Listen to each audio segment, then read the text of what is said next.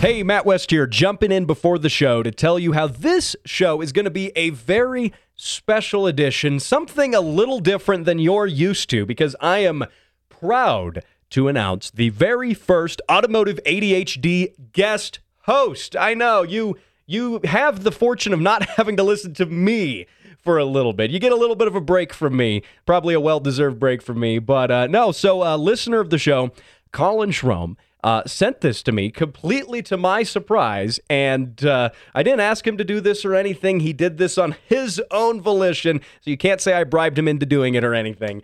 And uh, but he decided to do his own version of the show and sent it to me. And I thought it was quite good. And I'm really excited to be able to present to you Colin's version of the show. Now, I added a little bit of spice and some of the music beds and stuff, but you know what, Colin? I really appreciate you sending this in. I'm truly flattered. Thank you for doing that. So here we go. Let's roll Colin's version of the Automotive ADHD Show.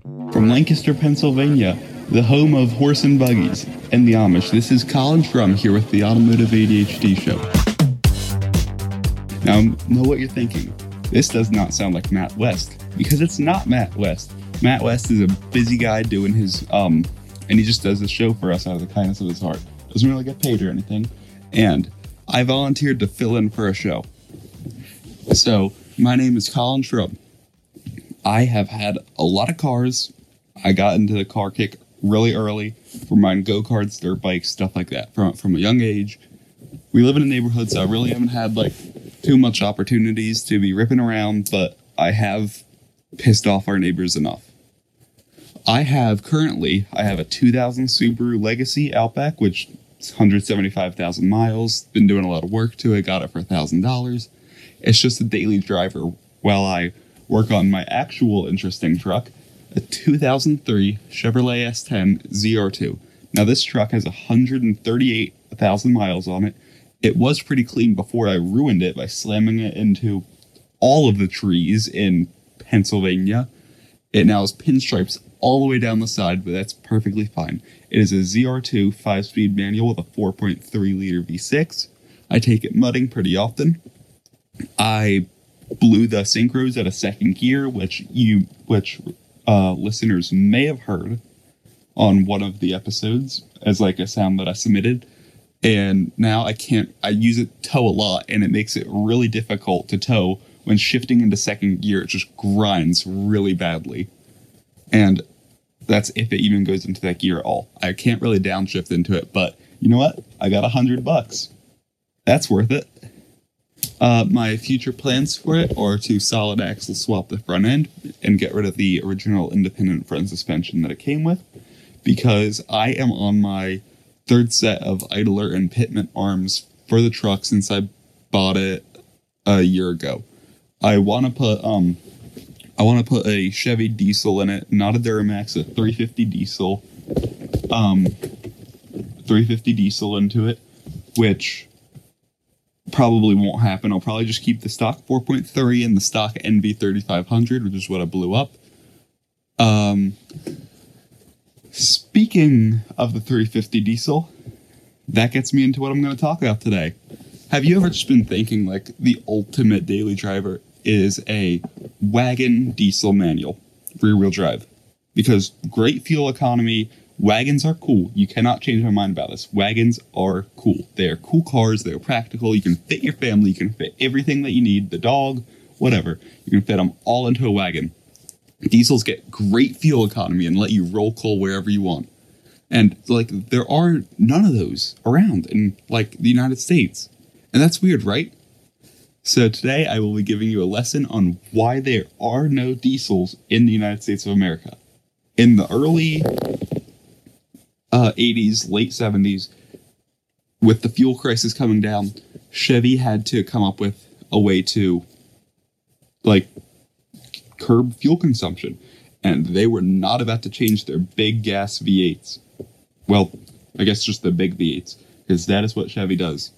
So, what they decided to do is turn their gas engine into a diesel, a 350 diesel. The first generation diesels were absolutely horrible engines with many issues. They did not have enough um, studs for the cylinder heads so it would lift up and blow head gaskets all the time. And then they decided to turn a few later, few years later, they decided to turn that same engine into a 4.3 liter V6 diesel engine, and that had the same issue with lifting the heads and blowing out um, head studs. Uh, no, blowing out head gaskets. And Chevy V8s, the early small blocks are already known for that. Now let's try raising the compression a ridiculous amount and see how that works out. So within a few years, uh, Chevy had 80% of the diesel of the cars on the road being diesel, which was insane. And now there are none left because everyone did not like them. So they were really bad, really unreliable. Then, um, about 1985, Chevy fixed this with coming out with the DX block, which had a few more um, head studs on it and prevented that issue. But at this point, consumers already had a bad taste in their mouth, and there were no more diesels being sold. Like, just no one would buy them, even though they were incredibly reliable, 50 mile per gallon beasts, including the big Cadillac Eldorados that came with that engine. Just they'd get like 40 miles per gallon. They'd make like 250 pound feet. They were great cars, but no one wanted them because they had a sour taste in their mouth after the first early generation Chevy diesels. So if you ever, ever wondered why don't we have diesels in the United States of America, blame Chevy. That's why. It's really sad because I love diesels. And speaking of diesels, for a while, the Chevy Colorado ZR2 diesel was one of the only like good fuel efficient uh, modern trucks that came with a diesel, like a mid-sized truck that you could tow up to 7,200 pounds with. That was a great car. Everyone loved them. But like everyone loved them because there was no competition. But now, Matt's favorite brand, Toyota, is coming out with the Hilux again. And they are making a 2.8 liter diesel version of it. And they also have an off road version. The off road version extends the track width, moves the front struts forward a little bit for some more off road capabilities. Of course, it's going to have bigger tires. Of course, it's going to have plastic like cladding on it. Looks like a great truck. And I'm excited for some competition in this division that's been primarily owned by Chevy because competition yields great results. I cannot wait for this to happen. Maybe Matt will get to review one one day, but they look like great trucks and the um, Chevy Colorado is a great truck, but could use some competition. And now for how things work with an engineer. Transmissions. Shift. And that was how things work with an engineer. For more of how things work, go to patreon.com slash throttle warrior.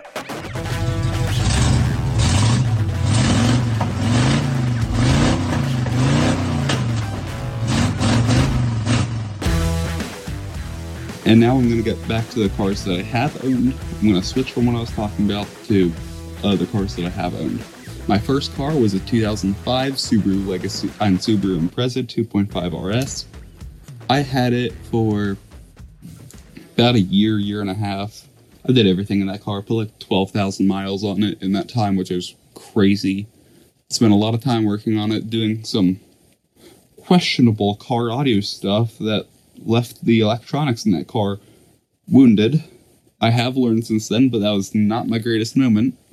Um, I decided to sell it when I started to measure the oil consumption in quarts per mile. Driving two and a half hours, I had to add two quarts of oil to it. Gotta love those boxer engines. Um, but it was a very great, reliable car, probably the most reliable car I've ever had. And that I bought for thirteen hundred. Did some body work, did some paint work on it. Sold it for four and a half thousand. So then from that car, I decided to buy my Chevy S10, my first one, the ZR2, the white one.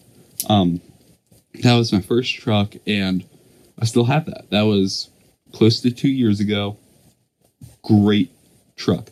I beat the heck out of it. I break stuff. I just destroy everything on it. I use it how it's supposed to be meant to be used. I tow with it. I throw wood in the back. I send it down trails. I do intermediate trails with it. It had 32s when I did that, but now I'm off to 33s, which are really destroying the front end. Um, and then, so I bought that for four and a half thousand. Pretty good deal. Did some, um, yeah, I welded a bumper for it. put 33s on it, lifted it. It's a great truck. So then, while I had that truck, that was my only car. I decided to buy a 1986 Chevy S10 with a 305 V8 in it. That was a really, really bad purchase. It had a rebuilt V8 in it and a 700 R4. It was a great sounding V8 that was super loud, but the frame had multiple holes in it everywhere. It kept on having issues that I didn't realize. So I sold that to someone for more than I bought it for, and they're rebuilding a 39 Chevy with that, which is cool. Um, yeah, so then after that, I sold that, and with that money, I bought a like 1983 uh, Suzuki DR DMZ 252 stroke. That was a fast bike. Bought that for 500. Did some work on it. Sold it for 4750 and with that money I bought the 2000 Subaru Legacy that I'm driving now. That I bought uh did a lot of body work to it, did some subframe repair. It I've got wheel bearings coming for it. I've got struts in the back. It still needs brake pads, calipers, and rotors because one is sticking somewhere, and I'm hoping that's what the issue is. And I'm just going to keep that as 178,000 miles on it. Going to keep it for a while and looking to sell that in a bit and buy a Chevy diesel truck. Um, believe it or not, I like diesels. But that's been reliable car, five speed manual, really just really fun corner carver. Do some rally cross with it. Just fun, pretty dependable car. Um, and I think that's really it. That's all I really have to talk about. Uh, thank you, Mr. Matt West, for um, for just giving me this opportunity. And what's that sound? Oh, that's the sound of my automotive ADHD key tag that's jingling around. It's really high quality. It's embroidered. It has a metal like handle. It's really convenient to pull out of my tight jean pockets, especially when I'm laying on the ground and need to change an AirPod because it died because I've been out for two and a half hours. How's it already dark? Oh my goodness, I need to go inside and text people back or else I'm going to get my butt kicked. Yeah, it's really great for pulling it out of my pocket when that happens. Um, high quality thing. And I got a $25 AutoZone gift card with it, which went to like a paint correction kit for the truck. Great quality item. I would highly, highly recommend it. And if you submit your car sounds to the Automotive ADHD Facebook page, you can win one and a $25 gift card of your choice. Well, to a parts store of your choice. And just high quality, I would recommend it. And uh, he could always use more car sounds. Hey, Matt West here, chiming in at the end of Colin's edition of the Automotive ADHD show. And Colin, I am so thankful and flattered that you took time out of your day to go ahead and uh, make that, and especially without, you know, compensation in any monetary sense, no bribes, nothing. So I really do appreciate that. And I also enjoyed the uh, review there at the end of the Automotive ADHD keychain. It is both practical in a sense that it sticks to your keys and you, you can grab your keys with it, and also, you know, tells people what sort of podcast you like to listen to. So there you go. Thank you again, Colin. Definitely, uh, I'm definitely worried about my job security here at this point. So uh, yeah, we'll we'll see about that. But anyway, uh, now we'll we'll get back to our regularly scheduled programming. This is a bonus episode, so we'll have another regular episode here coming out uh, at the uh, beginning of next week. So stick around for that.